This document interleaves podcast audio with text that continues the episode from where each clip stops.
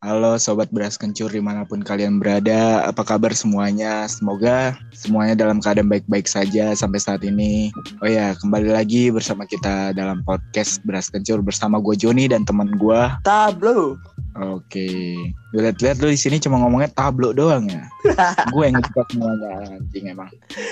Gue gak tahu nih mau ngapain lagi soalnya. Emang ada apa sih nih akhir-akhir ini yang ramai? Wah, akhir-akhir ini lagi rame banget sih pembahasan, mulai dari yang prank sampah sampai corona yang masih belum berakhir, terus banyak orang yang mudik, dan sementara kita masih dalam keadaan P S B B dan dalam keadaan social distancing. Blo, gue mau nanya nih sama lo nih, Blo. Apa itu? Pendapat lo gimana nih tentang akhir-akhir ini dengan corona dan P S B B saat ini? Apa sih keadaan lo dan kesibukan lo saat ini? Iya, as always aja gue mah bangun tidur, kuliah online, tidur, kuliah online, tidur, kuliah online, tidur, kuliah online.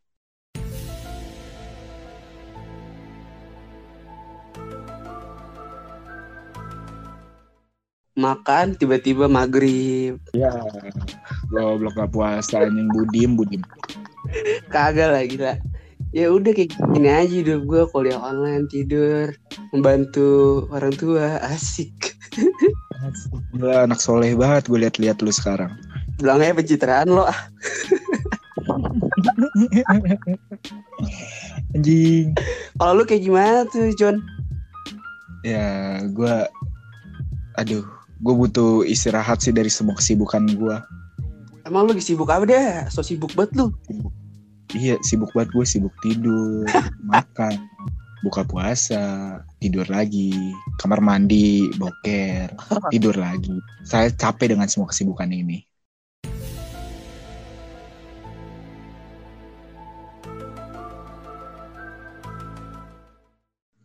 Ya, jadi gitu sih. Ya, gue sudah mulai lelah ya dengan social distancing ini, dengan semua kegiatan gue yang begitu-gitu aja.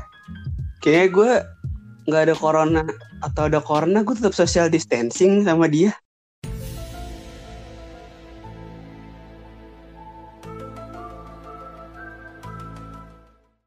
Aduh bro, bro lo gak boleh gitu bro.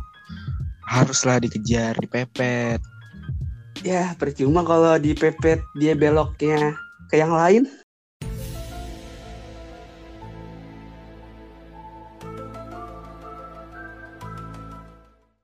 Jadi menurut lu kira-kira nih gimana nih P S B B ini nih, kapan berakhir? Terus uh, kita ngomongin aja lah soal covid sembilan belas ini, corona ini, dan P S B B segala macamnya lah. Kayaknya lagi hangat-hangatnya banget sih sekarang.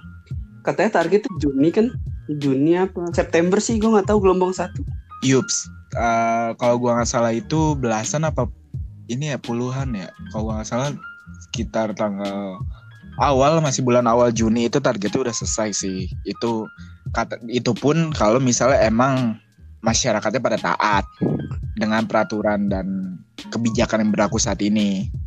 Uh, apa ya, dengan ada kan diperlakukannya social distancing ini atau P S B B ini kan supaya apa ya, mengurangi penyebaran gitu loh. Karena orang di rumah di, di rumah aja, terus kagak ada yang nggak ada yang aktivitas keluar. Jadi Uh, skala berkerumunnya itu dikit gitu.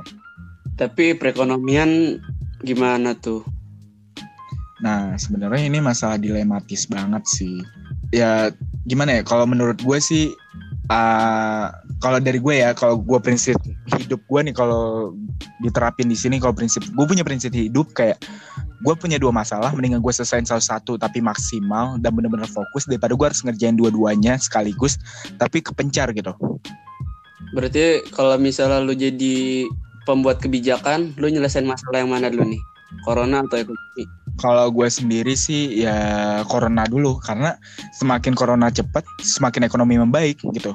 Karena karena kalau menurut gue ekonomi dulu nih, misal ekonomi dibagusin, tapi corona tetap ada kan percuma gitu. Kalau dari gue sih gitu. Jadi menurut gue mendingan corona dulu. Kalau corona udah selesai ya ekonomi itu bakal terus berjalan nantinya, bakal nggak ada hambatan lagi sisa ke depan. You know? Boleh, boleh, boleh, boleh. Nah, ini kan dari perspektif gue ya. Coba kalau dari lo sendiri gimana tuh? Kalau menurut lo gimana saran dari lo tuh? Kalau saran dari gue, jujur pribadi ya, biarin aja gitu orang kerja, tapi tetap sesuai dengan protokol kesehatan, pakai masker, jaga jarak, social distancing, ya gitu aja sih. Nah itu dia, kalau menurut gue sih kalau orang keluar dengan alasan yang make sense, dengan alasan perekonomian keluarga atau pre- segala macamnya, ya gue membolehkan saja sih, kayak ya udah nggak apa-apa lu keluar tapi lu tetap ikutin protokol kesehatan. Tapi untuk orang-orang yang nggak penting ini loh, maksud gue kayak keluar cuma gara-gara bosan, keluar atau gara-gara apa gitu, kayak hal yang nggak apa ya, ya anjir lu ngapain keluar gitu. Kayak orang di luar sana aja berusaha untuk diem aja di rumah, sedangkan lu ada kesempatan untuk diem aja di rumah, lu malah keluar-keluaran dengan alasan bosan. Karena ya dalam saat kayak gini tuh siapa sih gak ngerasa bosan, semua orang juga bosan. Kayak seandainya perekonomian setiap individu itu bagus ya, ya mungkin pada di rumah aja sih. Iya pada di rumah aja, benar, benar banget. Gak mungkin keluar-keluaran kan, mereka juga keluar gara-gara buat ngasih makan keluarga, misalnya di kepala keluarga. Kalau keluar gara-gara cuma bosen bla bla bla bla bla bla ya. Tapi ngomong-ngomong masalah hak nih ya, Blo, itu gue agak disayangkan juga tuh. Gue berapa kali nonton berita dan gue ngebaca apa artikel online, baca berita-berita di H P gitu. Itu yang gue ngeliat tuh apa ya, ada sembako gitu loh yang salah sasaran kalau bisa dibilang sih. Kok salah sasaran? Kok bisa gitu? Kok bisa, itu pertanyaannya. Itu yang yang viral banget tuh, yang rumah tingkat dapat cap apa penerima sembako, sedangkan rumahnya sebelahnya yang benar-benar kayak kumuh segala macam. Itu justru nggak nah, dapat. Kadang gue kadang bingung. Itu padahal sebelahan banget. Maksud gue teknis dari pembagian sembako itu tuh sebenarnya kayak gimana, ataukah pakai persyaratan K T P bla bla bla gitu-gitu, atau emang random aja udah nih kasih ke sini kasih ke sini kasih ke sini. Gue nggak tahu sih untuk teknis dari pembagian itu. Kalau lu tahu nggak teknisnya kayak gimana bisa sampai salah sasaran gitu? Kalau gue baca teknisnya ya, mungkin ini menurut gue kesalahan data dari pemerintah sih. Gue sempet baca berita itu, di situ tuliskan pemerintah itu pakai data perekonomian per kepala keluarga itu beberapa tahun yang lalu, sensus yang berapa tahun yang lalu gitu, sekitar lima atau empat tahun atau tiga tahun yang lalu lah, pokoknya sekitar segitu. Itu ya maksud gue mungkin di tahun segitu mereka masih belum berkecukupan dan sekarang mereka udah berkecukupan hmm. gitu, ataupun sebaliknya gitu. Karena datanya udah lama ya jadi gak valid juga gitu, karena ya setiap tahun pun kayak perekonomian seseorang tuh bisa berubah dengan cepat gitu. Gue kira dari R T gitu dia ngedata, kasih ke tingkat selanjutnya, kasih ke tingkat selanjutnya, kasih ke tingkat selanjutnya gitu sih. Jadi jelas gue kira kayak gitu. Gue kira harusnya sih menurut gue ya begitu, cuman klarifikasi yang gue baca tuh begitu sih. Tapi ada juga kok di dekat di rumah gue uh, itu ketua R T-nya tuh ngas- minta kakak nah, segala iya, macam gitu. Gue. Cuman lucunya nih di R T gue tuh, gue dengar, yang gue dengar ya, sembako itu yang kebagian cuman sekitar tiga kepala keluarga. Tiga kepala keluarga.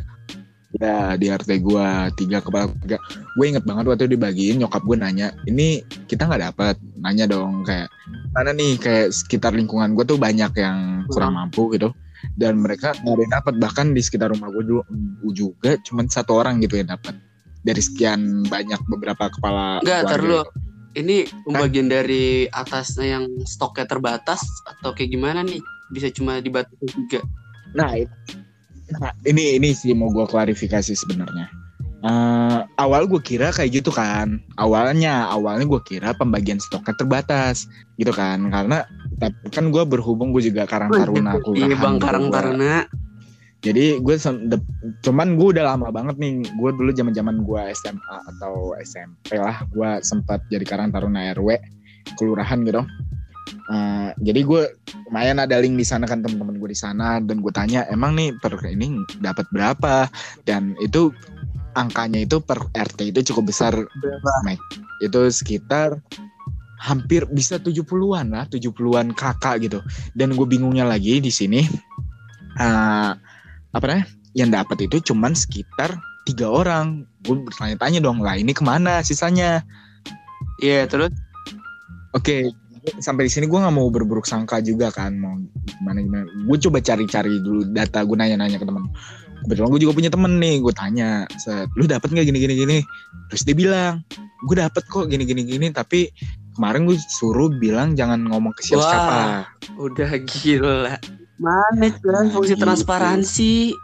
Ya, ya masih banyak. Ya masih menurut gue kayak gue nggak nggak bisa menutup mata juga dengan hal-hal kayak gini ya. Kita juga nggak bisa menutup mata, kayak kalian pasti ngerasain lah. Maksud gue kayak masih banyak R T R T yang cuman ngebagi nge-share barang-barang sebakonya ke keluarga, ke pokoknya ke orang-orang terdekatnya gitu. Ada juga be- apa banyak juga kok, tapi yang benar-benar kayak ngebagi jujur kayak yang emang haknya dikasih. Ya, tapi kan gitu. Harus sebenarnya harus gitu dong, objektivitas lainnya bukan subjektivitas. Iya. Nah, banyak juga ya, banyak juga yang objektivitas. Jon, gue ngomongin nah, tentang dia, sembako sih. Juga kayak ada kasus tentang prank sembako nih, gue dengar-dengar. Itu dia cuy, itu kacau sih, itu kacau sih, itu kacau. Itu katanya diri dari mana? Dari Bandung ya, YouTuber Bandung apa YouTuber mana sih gue enggak tahu. Ngeprank sembako sampah isinya. Itu itu gue juga sempat mikir sih, gue nggak nggak nggak mikir juga sih, nggak habis pikir tepatnya. Terus lu tuh lagi keadaan kayak gini tuh semua orang tuh lagi berharap berharapnya ya nggak sih? Iya iyalah, berharap banget.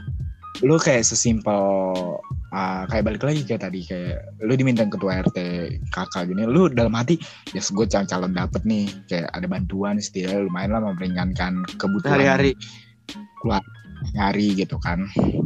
Nah sama kayak hal mereka gitu, mereka udah dikasih sekotak dan itu isinya berat, kayak mereka ya juga udah berharap besar dalam hatinya akhirnya kayak bisa makan. Mungkin kayak ada dari mereka yang belum makan berhari-hari gitu, dengan kasih itu mereka udah berharap penuh gitu, tiba-tiba pas dibuka isinya cuman sampah. Kalau gue sendiri merasakan ya gue sakit hati sih kayak gitu, kecewa, P H P ya, kayak lu udah menaruh harapan tinggi kepada seseorang tiba-tiba ya. Kok gue yang diserang sih anjing.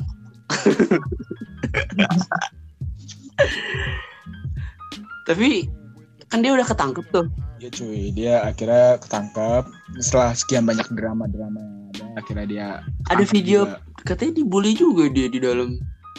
Nah itu tuh, nah gue juga gue nggak tahu ya, gue tidak mem, tidak membenarkan juga tidak menyalahkan. Tapi kalau misalnya iya terjadi, menurut gue ya sebaiknya ya janganlah, jangan nyampe kayak gitu. Kalau misalnya ya gue tahu dia emang bersalah gitu, dan emang sepatutnya, enggak sepatutnya juga gitu, sepatutnya mendapat balasan lah. Nah kan dia udah dapat balasan dengan dipenjara, dengan dapat hukuman penjara kan kalau nggak salah.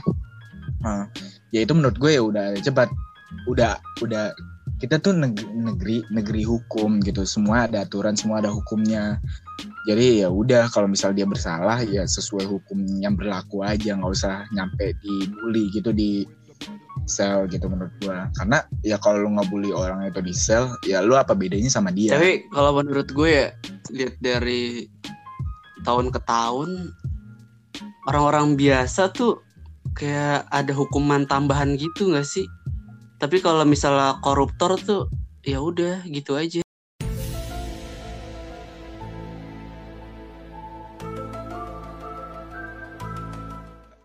Balik lagi sih, ada yang, banyak orang yang bilang apa tumpul ke atas tajam ke bawah.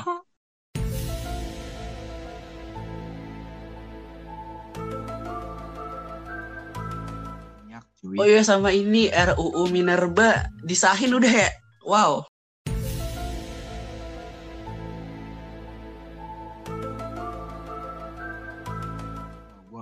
Gue yang ini, in, yang kayak gini sih gue gak habis pikir. Kayak uh, lu masalah satu belum kelar, lu malah kayak beralih gitu ngambil yang lain gitu. Maksud gue kayak lu selesain dulu nih corona, selesai itu bangkitin ekonomi. Ini tuh maksud gue kayak Minerba ini gak urgen-urgen banget saat ini untuk dibahas gitu loh. Maksud gue masih ada, masih banyak kebijakan-kebijakan yang lebih urgen yang perlu dibahas. Kenapa harus ini yang dibahas gitu? Itu sih gue saat menyayangkan. kena, kenapa masyarakat memikirnya kayak Minerba itu jadi stigma negatif gitu. Ya karena ini, karena kenapa gitu buru-buru gitu, karena saat ini nggak terlalu hujan, tiba-tiba mau disah-sahin aja gitu, mau diburu-buruin, ya maka itu memunculkan stigma negatif. Iya sih. Ya gue nggak masalah kayak mereka apa ngebuat ngerancang undang-undang segala macam, ya mereka pasti ada landasannya, pasti ada ya keperluannya segala macam, tapi ya ingatlah kondisi saat ini masih banyak yang perlu dibahas, masih banyak kebijakan yang perlu dibuat gitu untuk menghadapi masalah yang sedang berlangsung saat ini gitu.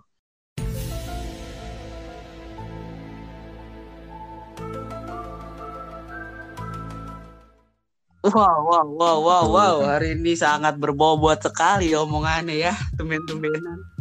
Karena apa ya? Kita melihat kondisi Indonesia saat ini, marilah kita bersama-sama berjuang, menjaga diri sendiri, menjaga satu sama lain. Saling bantu, saling tolong dengan sesama yang membutuhkan. Iya benar banget. Terus juga banyak tuh, uh, udah ada link-link buat donasi, buat membantu saudara kita, buat kalian yang ada kelebihan rezeki, bisa banget dibantu sekecil apapun bantuan kalian, sangat berarti buat mereka. Iya, yeah, boleh banget tuh. Kita di sini sharing-sharing aja, kalau misalnya ada misal ada kesalahan kata dari kita ya mohon dimaklumin, masih kurang materinya segala macam. Kalau misalnya emang boleh ada banget masalah dengan yang kita bawakan hari ini, silakan aja D M gua di at wildi sixteen dan di Tablo di M Yuda W P. Kita di sini terbuka kok, dan ini gue tekenin sekali lagi nih, hanya asumsi pribadi, opini pribadi. Opini pribadi, dan kita tidak menyalahkan siapapun di sini. Karena di saat kayak gini hmm. kita tidak boleh berpecah belah, kita harus bersatu padu untuk melawan semua permasalahan yang ada supaya kita bisa kembali ke keadaan normal. Oke, buat kalian uh, mungkin di next episode kita bakal kembali dengan guestar-guestar menarik kita dengan konten-konten lucu kita. Ya, jadi uh, tunggu aja di Beras Kencur, stay tune. Ya mungkin dari gue itu aja. Kita tutup podcast hari ini. Three, two, one, close. Ya Allah, ngapa jadi kayak podcastnya Deddy Corbuzier oh, iya. sih.